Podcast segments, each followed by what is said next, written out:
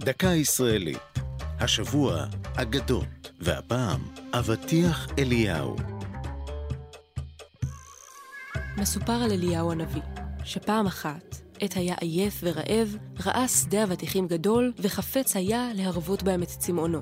אלא שבעל השדה סירב לתת לו לטעום מאבטיחיו, ואליהו קיללו שכל אבטיחיו יהיו לאבנים. זה מקור שמן העממי של הגאודות, אבנים חלולות ופשוטות למראה מבחוץ, שבדופנותיהן הפנימיות התגבשו גבישים מסוגים שונים, ויופיין מתגלה במלואו כאשר חוצים אותן. הגאודות נוצרו בסוגי סלע שונים, ואפשר למצוא בהן לא פעם גבישי אבנים יקרות, כדוגמת השבו והאחלמה. בשל האגדה הנודעת התפרסמו הגאודות המצויות בסלעי גיר ודולומית בארץ, בכינויים אבטיחי אליהו או כדורי אליהו.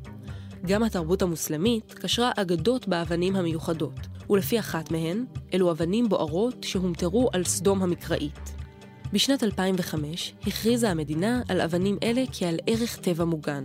זאת, בשל הביקוש הרב לשים יד על אבטיחיו המקוללים של הנביא ולסחור בהם שלא כחוק. זו הייתה דקה ישראלית על אגדות ואבטיח אליהו. כתב נדב הלפרין. ייעוץ הפרופסור שמואל מרקו. עורך ליאור פרידמן.